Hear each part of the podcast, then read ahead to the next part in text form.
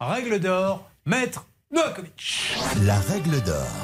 Mais là, encaissé de l'argent, il n'y a pas eu de prestation. Oui, non seulement ça, mais on voit qu'il y a quand même des, des, faisceaux d'indices démontrant qu'il y a une manipulation. Effectivement, il avait prévu euh, euh, tout, un, tout un système qui fait que là, on peut parler d'escroquerie au sens de la loi.